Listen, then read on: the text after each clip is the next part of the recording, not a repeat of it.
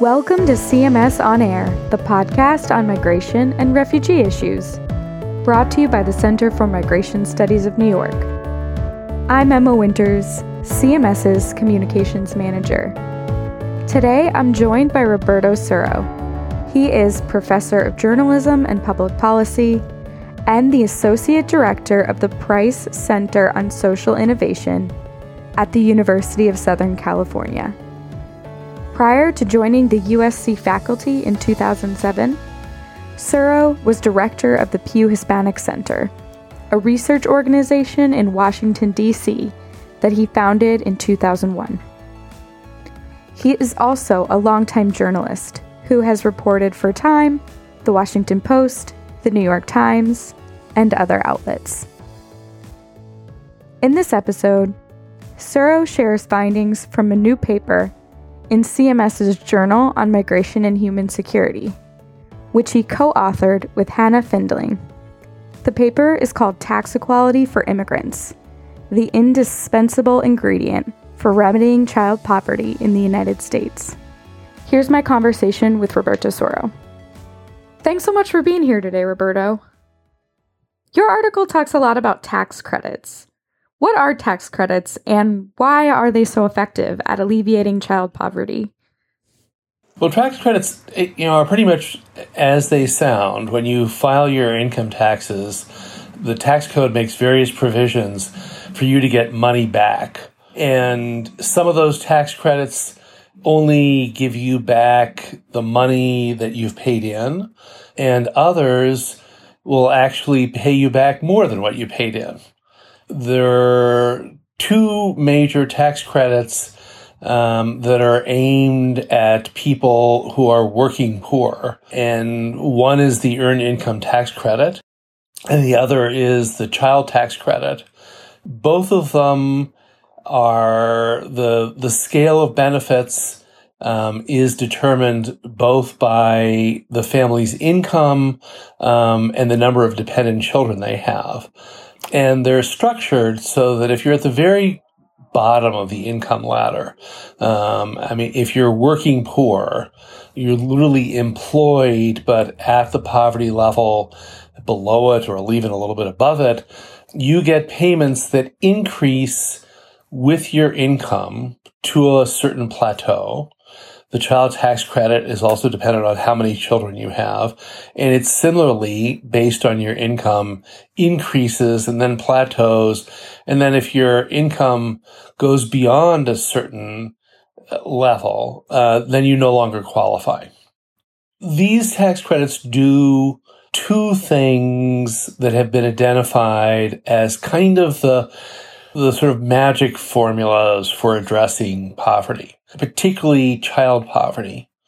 And that is first to deliver relief immediately. I mean, to give people cash money that they can spend. And the other is to incentivize earnings and incentivize work. These two tax credits have been proven extremely effective in that regard. They've both been around for a long time. There's a ton of evidence that they actually do incentivize the adults to increase their earnings and to stay in the workforce and and can have very immediate effects in alleviating child poverty. So there's not only an evidence base behind them, but there's also very considerable bipartisan support. Republicans like the tax credits because they're linked to work. They're not handouts per se. They're, it is earned income. I mean, you, you have to do something to get these payments from the government. And liberals tend to like it because it is a very effective way of addressing poverty overall and especially child poverty. So these are these are tried and true solutions. And then the question becomes, as it is now, and what we address in this paper is who is eligible. In your article, you describe a two tiered tax system for U.S. tax filers. Can you say what are the two tiers and how is the system different for each one? Sure. So the one that most everybody is familiar with is you have a social security number. Uh, and if you're an American citizen, you basically get it at birth now. A social security number does a number of different things. It shows that you're authorized to work. Um, it allows you, of course, to participate in the social security system. And uh, with the social security number, you're eligible for all of these tax credits. But there are all kinds of people who earn income in the United States in different ways and who have tax obligations, but who don't qualify for a social security number. And so decades ago, the IRS um, in Congress created this parallel system, the individual taxpayer identification number, uh, affectionately known in the business as the ITIN, for everybody else. And the basic qualification for it is that you're not eligible for a social security number but you have an obligation to pay taxes. Now, one of the interesting aspects of the tax code is that it's blind to immigration status. So, as far as the tax laws of the United States are, and it's very explicit, it says this it doesn't matter what your status is at all if you earn income in the United States and if you're a resident here for any extended period of time, there's sort of a complicated test, but if you're even half time living in the United States and if you earn income here, you have to file a tax return. And if you're not eligible for a social security number, you're supposed to use an ITIN. And when you do that, what you pay in is the same as whether you have a, a, social security number or an ITIN. It's exactly the same. You pay the same taxes. In terms of credits, however, there's a big difference. So you pay in the same, but you don't get back the same. Those are the two tiers. And so ITIN filers, for example, are excluded entirely from the Earned Income Tax Credit, the EITC. And they're excluded from the child tax credit now in, in almost all cases. So you have situations where, let's say you have two families, the income earners in one have social security numbers, in the other they have ITINs. They both make poverty wages fully employed adults in the many, many jobs in our economy that don't pay people enough to keep a family above poverty. The ITIN filers will actually be paying more in taxes than the Social Security filers. They have a higher burden. The tax system on the one side, the Social Security filers, is helping them get out of poverty. For the ITIN filers, the way it's currently structured, it's taking more money out of you, from you and making it harder to get out of poverty if you follow the rules. If you do what the IRS says, says you need to file your taxes even if you're very poor and you're you don't qualify for a social security number, you are penalized. Those are the two tiers. And it's a very unequal system. You have a tax code that is ostensibly blind to immigration status in terms of the requirements, but is quite cognizant of immigration status when it comes to the benefits. There are all kinds of people who don't qualify for a social security number. The largest population are unauthorized migrants, but there are all kinds of people who are in the process have papers in the works. They're kind of they're gray. They're you know in, in immigration studies. This is a, a, complicated and now very large population of people who are sort of between legality and not. Then all kinds of special situations that the spouses of certain visa holders, students in certain categories, or all kinds of people who file with ITINs and who are, uh, as a result of this two tier system, suffer consequences if they are working poor. And I'm thinking about the fact that a lot of us recently got stimulus checks from the government as a result of the coronavirus pandemic. Could you say within this two tier system, what happened to the ITIN filers? So, at the onset um, of the pandemic, in the first version of the stimulus, ITIN households were basically excluded. Say you had uh, in, a, in a very typical case, um, the parents are ITIN filers, the children are U.S. citizens, they've been born here. In that circumstance, initially, that family was excluded from the stimulus. It turns out to be a lot of people and a lot of poor people and a lot of U.S. citizen kids who were excluded because of the tax identifier that their parents were using to file their taxes. In the subsequent bills, and there were revisions of them, they were, they revised the qualifications for the first one. Those households were, were eventually included substantially in the later stimulus payments. And it marked a very important moment in which Congress and first the Trump administration and then the Biden administration acknowledged these ITIN householders as an important segment of the workforce and an important segment of the poverty population. And specifically because the qualification rules now apply to U.S. citizen children, recognize that ITIN households are made up of parents who are raising U.S. citizen children. And that the benefit, if you're trying to reach those U.S. citizen children, you have to go through their parents who are ITIN filers. This was a moment of inclusion. Also related to the pandemic, in early 2020, several states, led by Colorado and California, took measures to include ITIN filers in their state EITCs. So there are about 30 states that have a state version of the earned income tax credit. And many of them also have child tax credits that run in parallel or are in, embedded in the, their state EITC programs. And so, first with Colorado and California, and then subsequently with five other states in the past year, we've seen legislatures come to the conclusion that to effectively combat poverty and specifically the kind of poverty produced during the pandemic and the threats to children in poor households generated by this pandemic, that it was good social policy to include ITIN filers in those tax credits. One of the fallouts and a kind of unpredictable and unintended consequence of the pandemic, we've seen this momentum developing for ITIN inclusion. And the states that did choose to include the ITIN filers, how did they explain that change? In different states, these things came about in different ways, um, and the arguments were varied a little bit. But there are a few central arguments that have recurred. One is related to the narrative of essential workers.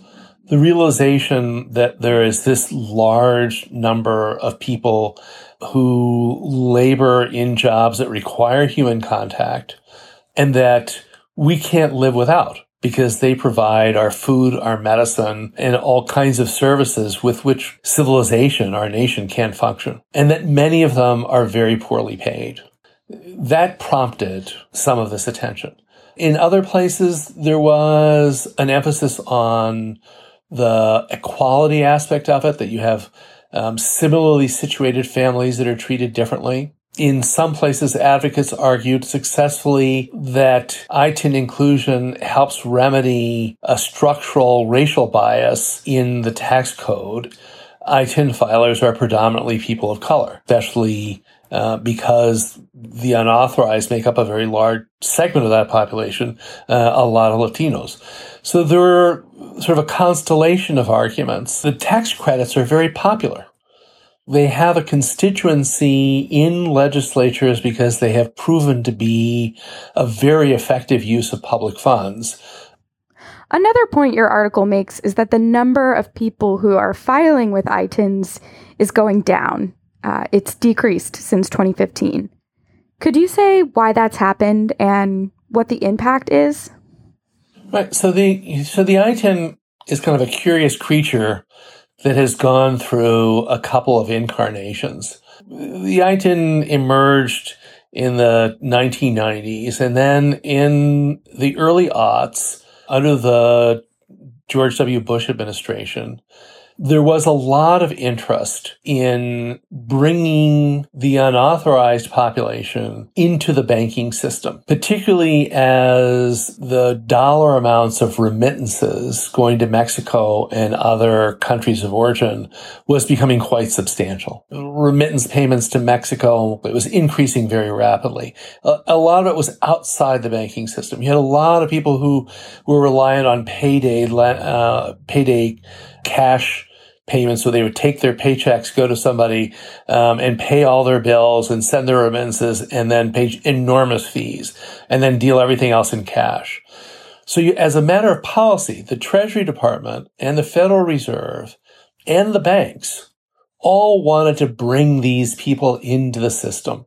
And the way to do that was to declare, as the Treasury Department did, that an ITIN could be used for all kinds of financial transactions, including opening a checking account, taking out a mortgage, buying and selling stock.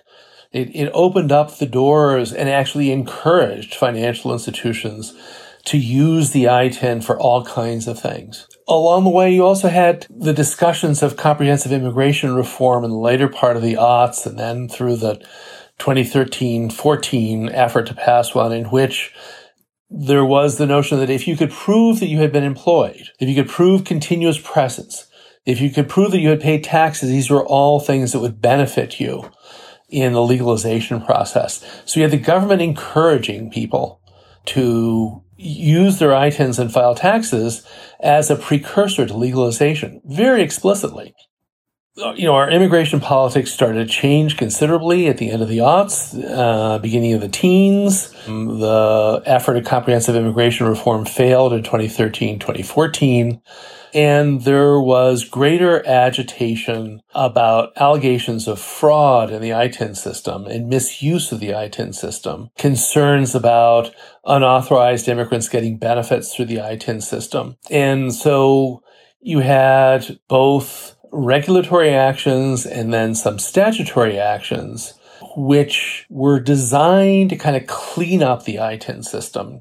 The allegations of fraud were never documented in a way where we can say that there was a very clear problem. There was a perceived problem, but it resulted in a, a, these measures that, for example, required renewal of the ITIN and then made it very difficult to get the ITIN there were rules that obliged the Treasury Department to review large shares of ITINs every year to see whether they were still in use, whether they were still legitimate or not. And the IRS wholesale started disqualifying ITINs if they hadn't been in use or there were any issues. They made it more difficult to get the document. They made requirements and you have to do it on paper. You can only do it at a certain time of the year. You have to submit your original documents and send them to the IRS. So you have to send your birth certificate and your passport and other original documents and mail them off under the promise that you would get them back in a few months. I think there are a lot of native born US citizens who, if the IRS said, send me all your original documents and don't worry, we'll get them back to you, uh, would say, yeah, not a chance. So all these bureaucratic measures together resulted in a continuous decline in the number of people holding an ITIN and the, a decline in the number of people who were successfully renewing an ITIN and a decline in the number of people who were applying for an ITIN. And along the way, some of the benefits that had existed, including some access to the child tax credit, were withdrawn specifically by the Trump administration. So what was once, you know, under U.S. policy seen as this important tool of immigrant integration, a way of people bringing people into the financial system, of allowing them to fulfill their obligations as taxpayers, then became something very different with a negative connotation and under suspicion and facing a lot of bureaucratic difficulties. It has withered. During this time, internal watchdogs at the Treasury Department and the IRS have repeatedly sent reports to Congress describing all of this as it was happening and urging Congress to instruct the IRS to not let this system fall into the disarray that it is in now. There are passionate statements from the National Taxpayer Advocate and the Treasury Department uh, Inspector General saying what the IRS was doing. For example, canceling almost half a million um, ITINs one year without notifying the people that they were losing their ITINs. And that when they filed their taxes, all of a sudden they had invalid numbers. Protesting this as unfair, not following congressional intent, and being fundamentally inefficient in the administration of this aspect of the tax system. There are two agendas that we address in this paper. One is inclusion, but the other one is access. And the second one, access, is as important as inclusion because you can't say, okay, you now are eligible for this benefit, but you're going to have to jump through a series of impossible hoops in order to get access to it. What regulatory changes at the federal level could be done to improve that access? Well, the application system could be made much simpler. It could be done electronically. It could be done all year around. And you could make provisions for people to deliver certified copies of their documents as opposed to the originals. I mean, currently you can do that by going into certain IRS service centers. There are some designated around the country where you can go in with your documents and have them certified, but that is a cumbersome process. It's only available in some places, and those offices have all been closed since the beginning of the pandemic. There are a number of these steps, and they've all been outlined in specific recommendations by these the, these internal watchdogs. And we're not talking about advocates. We're talking about offices of the US government that have said to the IRS, "Hey, look, this is what you need to be doing." There these are fairly simple measures. I mean, the, something larger that Congress would have to undertake, which is to make the ITIN permanent the way the Social Security number is, so you don't have to go through a renewal process um, every few years. But there are, you know, access could be greatly facilitated through a number of simple measures. So you you get inclusion, you get access, but then there needs to be a substantial program to educate and assist people in applying for an ITIN, understanding how to file taxes, how who's eligible for a tax credit, how to claim the tax credit. All of us go through this. The tax system ain't simple. If you've never encountered it before, you need help. And more help than you can get from an online tax preparation program. And that would require a substantial campaign that would involve advocacy groups, NGOs, philanthropies, faith organizations and the government itself at the local, state, and federal level saying this is a priority. We, we want people to come forward, identify themselves, fulfill their tax obligations, and in exchange, you will be eligible for these very substantial credits. And what happens if ITIN filers don't have access to these earned income tax credits? The system doesn't become easier to navigate and we don't see the type of outreach you're describing. What's the effect on child poverty in the United States? President Biden, you know, early on declared that his primary goal in terms of social policy was to cut childhood poverty in half. If you don't undertake these measures we've described, reducing child poverty to that degree will be difficult, if not impossible. There are about 10 million or so children living in poverty in, in the United States today. Um, of them, about 2 million live in ITIN households. About one out of five children living in poverty in the United States today has a parent who, if they were to file taxes, would have to use an ITIN. And of those children, 1.6 million or so 85% are US citizens. So we're talking about our kids, our future.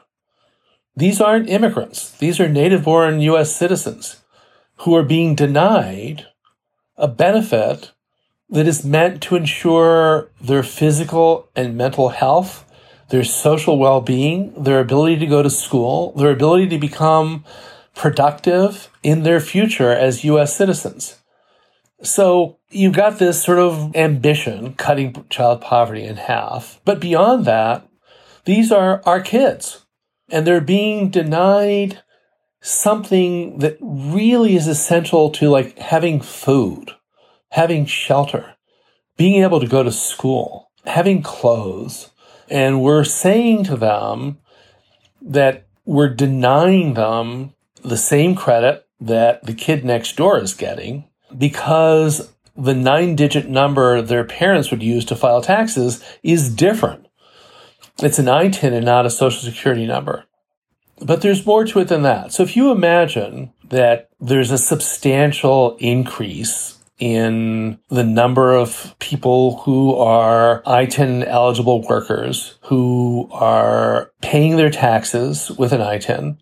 They've come forward. They've identified themselves. They've given all their information to the government they basically said, yeah, we're here without authorization. That's why we're getting an ITIN, but we're workers and we're parents and we're here to tell you we're ready to play by the rules. We are going to obey the tax code and do everything you ask of us. And in exchange, the government says, if you meet the qualifications for these very effective social policies, we will include you. We will give you the funds in order to raise your children to the standards that we think are the minimum, the bare minimum of American society in the 21st century. To my mind, that constitutes a very important transaction. I call it transactional recognition, where both parties are saying, okay, we're here. We're playing by the rules. We're to, we're incorporating ourselves. And you now have the tax code in a way, embracing the logic of legalization, which is to say, you've been here, you've been here for a long time, you meet a series of qualifications. In this case, you are employed, you're earning, and you are parents. And under those circumstances, we are recognizing you and we are legitimizing you as workers and as parents. We are saying we under, we accept the fact that you're here doing essential work. And we accept the fact and we honor the fact that you are raising our children. That to me is something that, given the current state of, of immigration politics and policy, would be a very important step forward. We may be at a moment where this can happen. The key to President Biden's child poverty reduction program was an expansion of the EITC and the CTC, expanding the benefits, making them more generous. That was part of the last stimulus plan, the American Rescue Plan that was passed spring of 2021 as a temporary measure. He proposed in April that they become permanent. And that is embedded in the reconciliation bill, which now, August 2021, is presenting itself in both houses of Congress as part of this big budget measure. It's the big $3.5 billion investment in human infrastructure. This presents an opportunity. There's in the Senate, there's legislative language to do exactly that with the child tax credit, to extend it to all U.S. citizen children, regardless of their parents' filing status. So we're at a moment where this very unusual effort to enact really enormous social policy in Washington through a budget reconciliation measure has created the opportunity. And meanwhile, there are five or six state legislatures that are still have bills in front of them knocking around that would expand state tax credits to ITIN filers. So there's we're at a moment where this could happen, um, and and it could be real. If you want to learn more about the Center for Migration Studies Journal on Migration and Human Security, please visit cmsny.org. CMS On Air's theme music is provided by The Music Case. For more podcasts like this one, you can follow CMS On Air on Spotify, Apple Podcasts, SoundCloud, or wherever you get your podcasts. To find a full transcript of this episode, or get more information on CMS's research, publications, and events, visit us at cmsny.org.